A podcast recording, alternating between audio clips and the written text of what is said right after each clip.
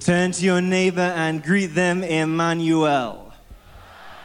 Give your neighbor a handshake, say Emmanuel. Give your other neighbor a handshake, say Emmanuel. Give the neighbor behind you a handshake, say Emmanuel. Give the neighbor in front of you a handshake, say Emmanuel. And greet the viewers all over the world on Emmanuel T V, Emmanuel! God is with. You're all welcome once again in Jesus' name to the presence of God. Tell your neighbor, say, neighbor, what a God we have to worship. What a son we have to praise. What a future lies before us. You may have your seats in Jesus' name. My name is Chris, and I have the wonderful privilege to share with you the Word of God today, which I believe will strengthen your faith. And I pray that this word will penetrate deep into your hearts in Jesus' name.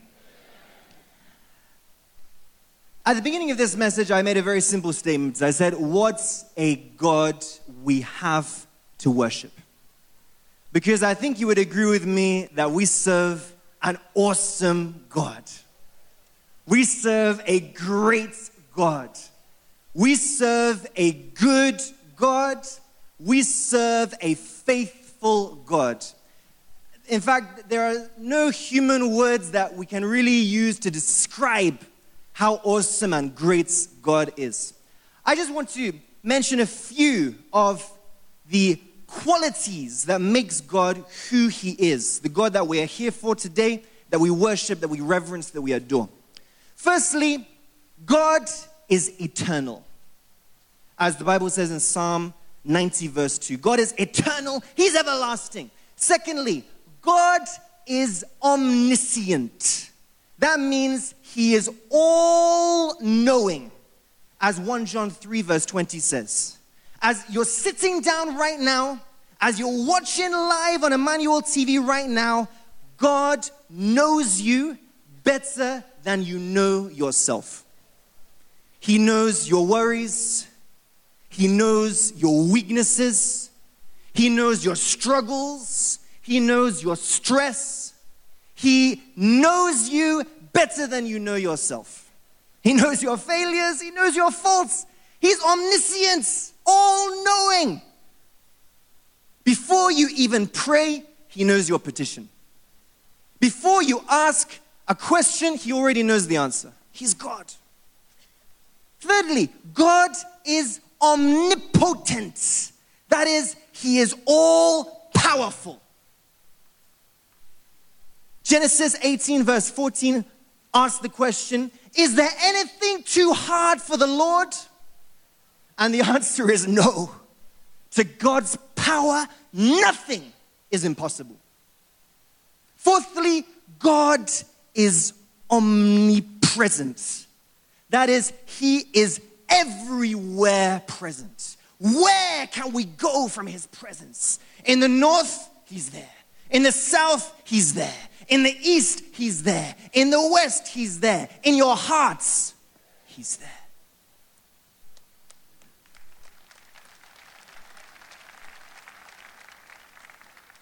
David captured this truth in Psalm one thirty-nine, verse seven. And he revealed that God surely has perfect knowledge of man and his ways because we are under his eyes. Everything that is created is under his influence, and nothing is hidden from him. The things that are beyond man to discern are within his knowledge and under his control.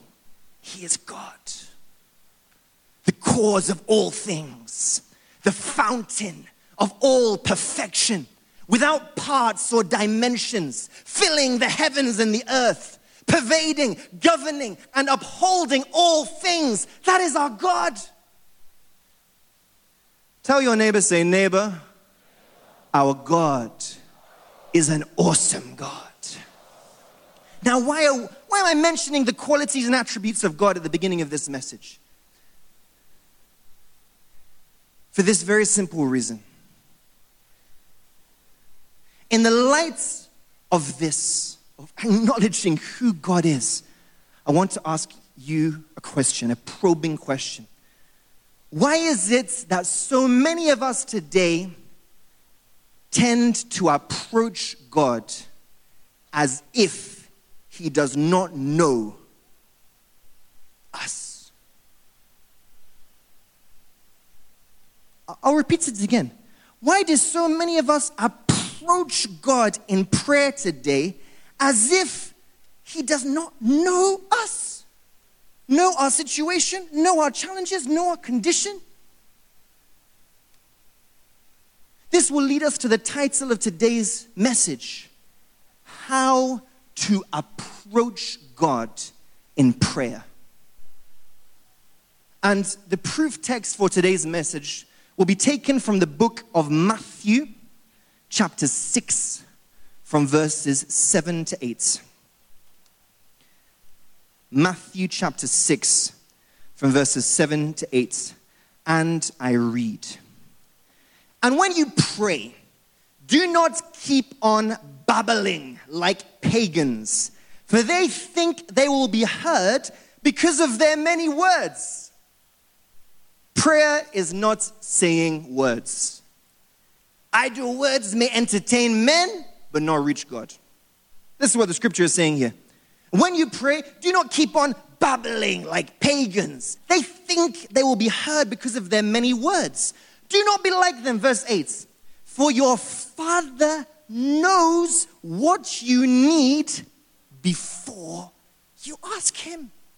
Now, I've had the privilege to live in the church for many years. So living in the church, you hear different kinds of prayers, different types of prayers that people offer. And I would suggest to you that the kind of prayer a person offers tells us a lot about the kind of person they are. I want to mention to you today four types of prayers that I often hear that are the wrong approach to prayer. Perhaps you can identify with one or two or, or more of them. And by God's grace, this message will help you to make adjustments. Four types of prayer that is the wrong way of approaching God in prayer. Number one, petitional prayer. That is prayer controlled, dictated to by the circumstance you are facing. Number two, instructional prayer. That is when you instruct God in the way He should go. Do this, do that, bless this, bless that. Number three, conventional prayer. Prayer that is born of tradition and convention rather than conviction and faith. Number four, desperate prayer. Casting and binding. Die by fire, you enemy. Desperate prayer. All right? Now, I'm going to look at these different types of prayer one by one. Firstly, petitional prayer. Prayer that is controlled by the kind of situation or circumstance you are facing. Yes, it is true. The Bible says in Matthew seven, verse seven, ask and you shall, seek and you shall, knock and the door. Yes, the Bible says that clearly. Jeremiah thirty-three verse three says, call unto me and I will answer you, says the Lord. This is God's invitation to pray and His promise to answer. But the Bible is not referring to asking out of feelings. We ask out of feelings when the happenings around us dictates the direction of our prayer. Okay, when there's trouble, we pray against that trouble. If the goings are good, our prayer is of thanksgiving. When the goings are tough, our prayer becomes directed against that. If there's poverty today, we direct our prayer against it. If there's war around us today, we direct our prayer against it. The situation and circumstance around us dictates the direction of our prayer. This is petitional prayer. Are you with me, people of God? Now, a lot of people see this prayer as an avenue to list their complaints to God. If you listen to the kind of prayers people often, when it's time, when you, you, you have opportunity to hear people pray, you see them begin to list out a long list of problems. God, please heal me. I have diabetes. My father had diabetes. My grandfather had diabetes. My great-great-grandfather had diabetes. My forefathers had diabetes. You begin to list out the whole problems to God as if he does not know your problem. God, the owner of your body, the owner of your future, the owner of your life. When you begin to tell God, I'm sick, heal me. I'm poor, bless me. You are indirectly saying that he does not know your challenge.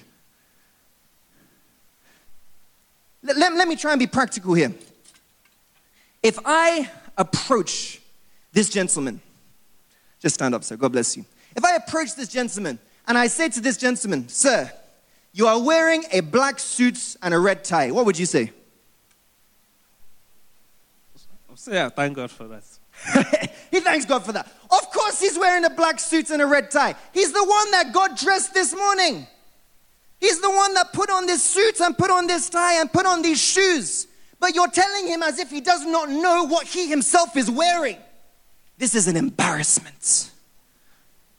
Can you see what we do each time we come to God and tell him, lament, complain about our problems as if God does not know we are facing that problem? Tell your neighbor, say, neighbor, let God know you know he knows you. You may have your seat, sir. I don't know if you, you, you follow this example. Maybe you can relate.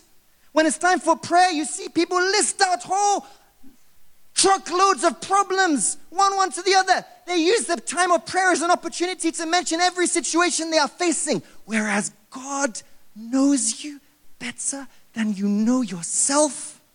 The scripture we just read says, before you even pray, he knows your need. This is petitional prayer. And the wrong approach to prayer produces the wrong results. Frustration, disappointment. Oh, I've been a member of this church for so many years. Why am I facing this? I'm comparing yourself with others. This is the result of the wrong approach to prayer. Secondly, let's move on to the next one. Secondly, instructional prayer.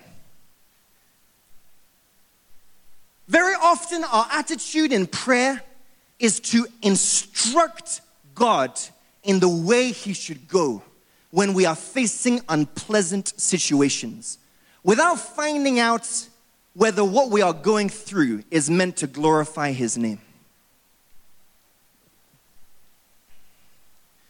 Because you have dropped your offering, dropped this, dropped that, you say, I have a right to receive this from God. You feel as if you are bargaining with God. God, I have come to this church, I have paid my offering. I'm a faithful member of this church. You must give me that contract by next week or else. You're instructing God in the way he should go rather than seeking his opinion, seeking his will. Look, people of God, our lives are in God's hands. We cannot control him. Rather, he is the one to control us. We don't instruct him. He's the one to instruct us. We don't direct him. He's the one to direct us. But listen to the prayers of people today. You see people commanding and demanding from God. Instructional prayer. Let, let me share a very quick story to back up this, this point. A few years ago, after the service, one of the people, evangelists, that was handing out the anointing sticker to people. Prophet T B Joshua had given the grace for everyone in the church to receive an anointing sticker. So I was handing out the anointing sticker. I got to one mama, that is an elderly woman. I, I gave her the sticker. She looked at me and said, no, I don't want it. stick, the anointing sticker. I looked twice. I wanted to be sure that Mama knew what I was giving to her. She said, no, I, I don't need them. So I said, Mama, I, I was shocked because most people will ask for two or three or even more.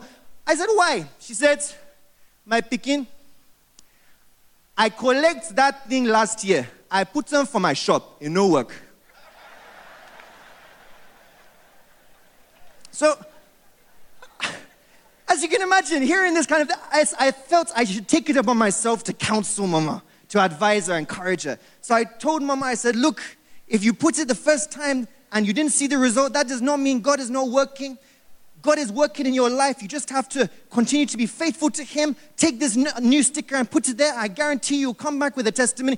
Finally, Mama received the sticker. As I was about to go, something just struck my heart. I said, let me ask Mama what she is selling in that shop. So I came back. I said, Mama, that's that shop where you put the sticker. Well, what are you selling there? She looked at me. She said, my pikin, I cannot lie. At the house of God, I they sell ogogoro.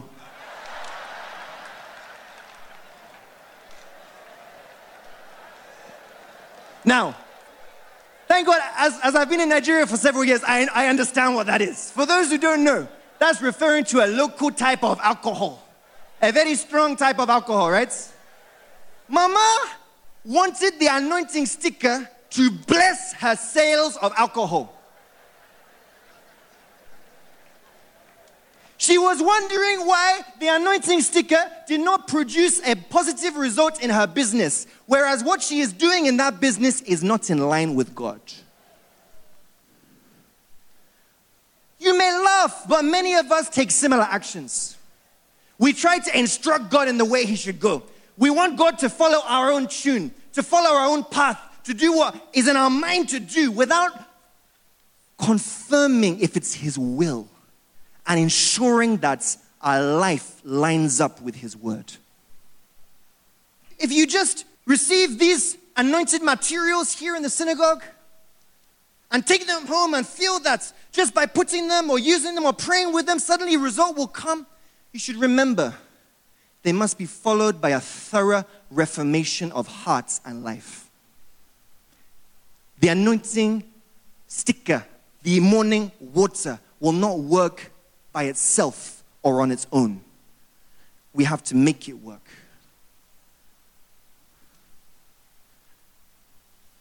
Instructional prayer. Now, this ties in with the next one. Conventional prayer. Conventional prayer. In Jesus' name. That's what we've been taught since we are small.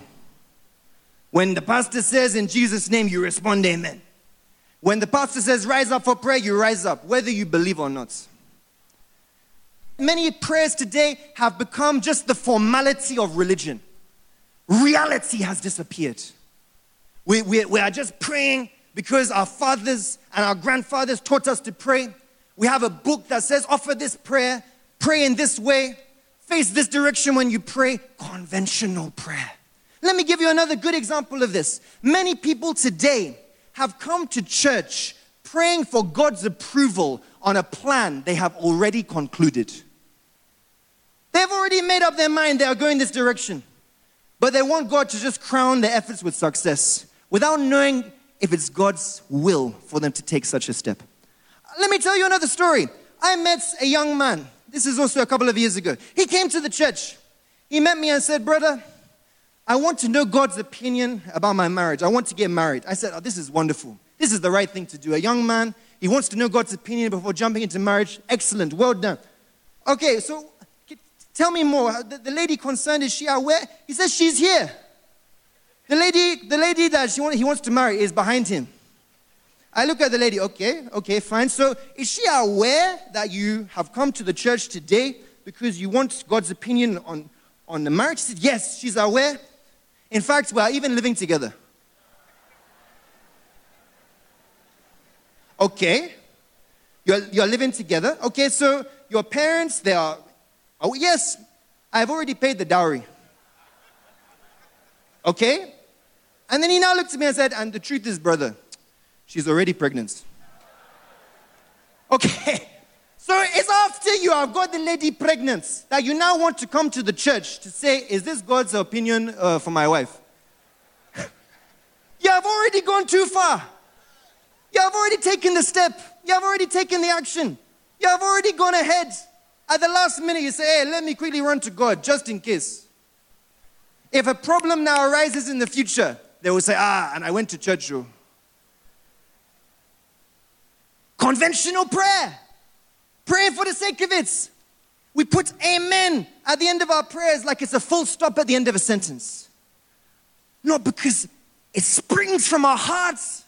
Let me tell you one vital truth today, brethren. Prophet T B Joshua says, and I quote, I cannot help anyone who does not accept scriptural solution. If what you are here for today is not sanctioned by scripture, no amount of prayers and tears and fasting can release it. No amount of praying in tongues. Hey, she came and a Honda should have come on a Mazda. No amount of that can release what you are here for if it is not sanctioned by scripture. If you're not in line with God. This is conventional prayer. And the results of this is what? Frustration, disappointment, disillusionment, complaining, grumbling, comparing yourself, inferiority complex. This is the results of the wrong kind of prayer. That's why we received a message just two weeks ago where Prophet T B Joshua said, filling your prayer with scripture helps to ensure that your prayer lines up with God's word and intention for your life. Let's quickly go to the next one. Desperate prayer. Tell your neighbor, desperate prayer. You know this kind of prayer? Casting and binding. My enemy, wherever he is right now, die by fire. Whichever, whatever he has played, die by fire. When the Bible says God will prepare a table for you in the presence of your enemies. If they die by fire, who will witness the glory of God in your life on the table? I, I asked this question. If Prophet T B Joshua offered that kind of prayer, how many people would be here today? When if we are sincere with ourselves, many of us in the past have bound and loosed and bound and loosed Prophet T B Joshua in prayer. We bind him, then we loose him again.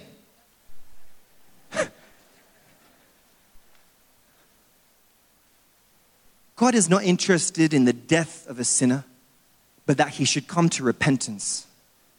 We're not fighting flesh and blood. You're fighting your neighbor, fighting your mother-in-law, your father-in-law. They are the cause of my problem. They are witch, they are this. That God should strike them down. You are fighting the wrong kind of battle. This is a very simple example. See this door. I, I hope uh, camera can see this door. Let me show you what you do anytime you are praying against your enemies. Here you are praying against your enemies. God should, should destroy them, should finish them, wherever they are. They, I curse them right now. The door that your enemies are using to attack you is open. Satan rules through sin. Your enemy can only attack you through sin. You are busy praying against your enemy, but the roots that he is going to use to inflict you, you have opened it. Uh, do, do you understand? You're busy praying, God, God, trying to strike the roots of that problem, the roots of that problem. The door is open. What do you need to do? Close the door. How do we close the door? Stop praying against your enemies and start praying against your weakness.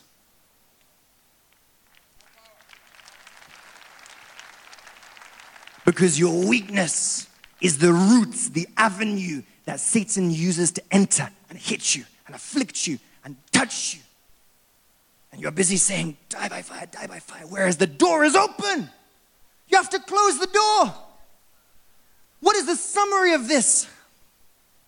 We should be more concerned about relationship than about results. relationship with God.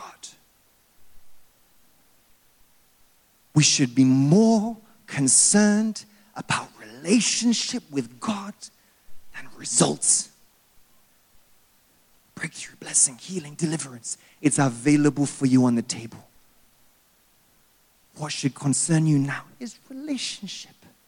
That scripture I read, Matthew chapter six, verse seven to eight. The next verse, verse nine, shows us how we should approach God in prayer. And we have read it and can quote it. It's the Lord's Prayer. It simply says, "Our Father in heaven, hallowed be your name. Your kingdom come. Your will be done on earth as it is in heaven. Give us today our daily bread, and forgive us our debts as we have forgiven our debtors. And lead us not into temptation, but deliver us from the evil one." Now, every sentence of the Lord's Prayer is a sermon in itself, but I just want to bring out two very vital points when God himself is instructing us how to approach him in prayer. Number one, acknowledge who God is. Our Father in heaven, hallowed be your name. Your kingdom come. Your will be done. For yours is the kingdom, the power, the glory, and honor forever. Acknowledge who God is. We pray not to pull God to our mind, but to bring ourselves to his. Acknowledge who God is. Number two, acknowledge who you are before God. Forgive us our sins, Lord, as we forgive those who sin against us. Anytime you approach God in prayer, picture yourself. We are a mere shadow. How can clay tell a potter what to do?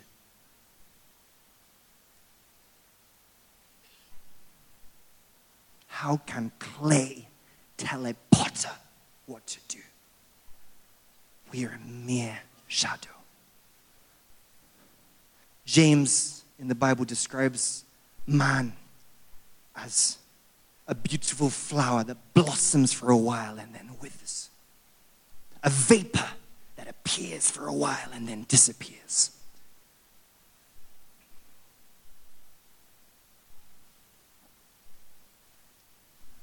And yet we approach God as if he does not know who we are. And we approach God without acknowledging who we are before him. In the Bible, there's a wonderful example of Peter in Luke five, verse eight.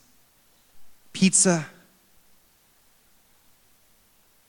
did not dare to enter the fire of Jesus' purity and the light of Jesus' holiness. He got on his knees and he said, "Depart from me, Lord. Depart from me, Lord, for I am a sinful man."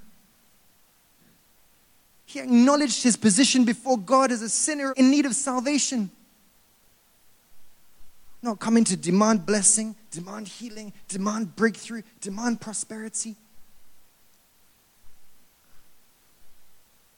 In the same vein, the centurion in Matthew eight, verse eight, when he, he told Jesus about his situation, Jesus said, "I'll come with you to your house."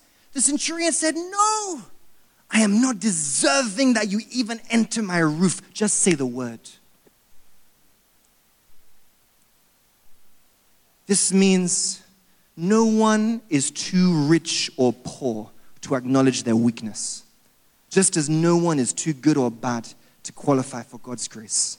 Today, we are no longer conscious of our sin, our weakness, when we enter the presence of God. That is why we can dare to enter his purity and holiness and begin to demand for blessing as if it is our rights, as if we deserve it.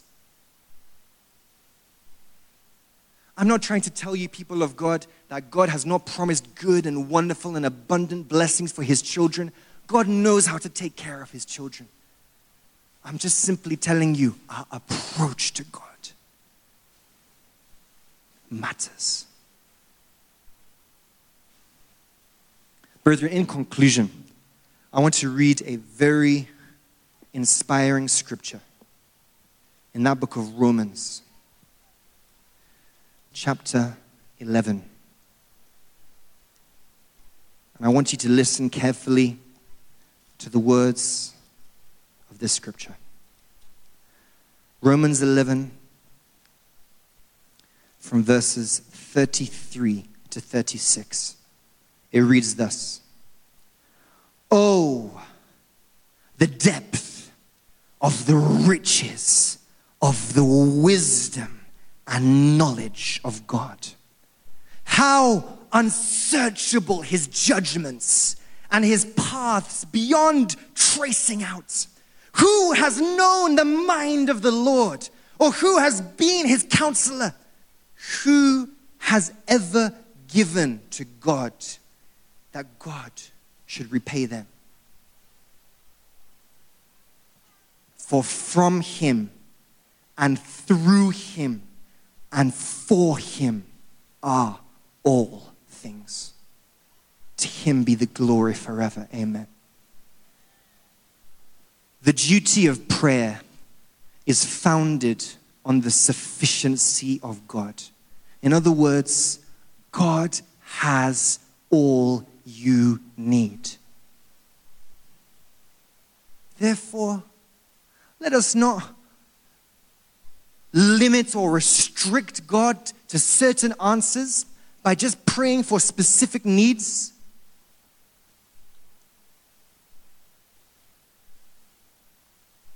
Our prayer should be of thanks, not just for what God has done, for what he is able to do, for he is able to do more than we could ever dream. The way out now is for you to be more concerned about your relationship with God than the results. Because at God's time, everything is beautiful. God takes care of his good and faithful children. But God will not release a blessing unto you if he knows that blessing may likely lead to a temptation that will take you away from him. He's more interested in your eternal glory than your present comforts. So take care of your relationship with God, and Jesus will take care of the results. May God bless his word.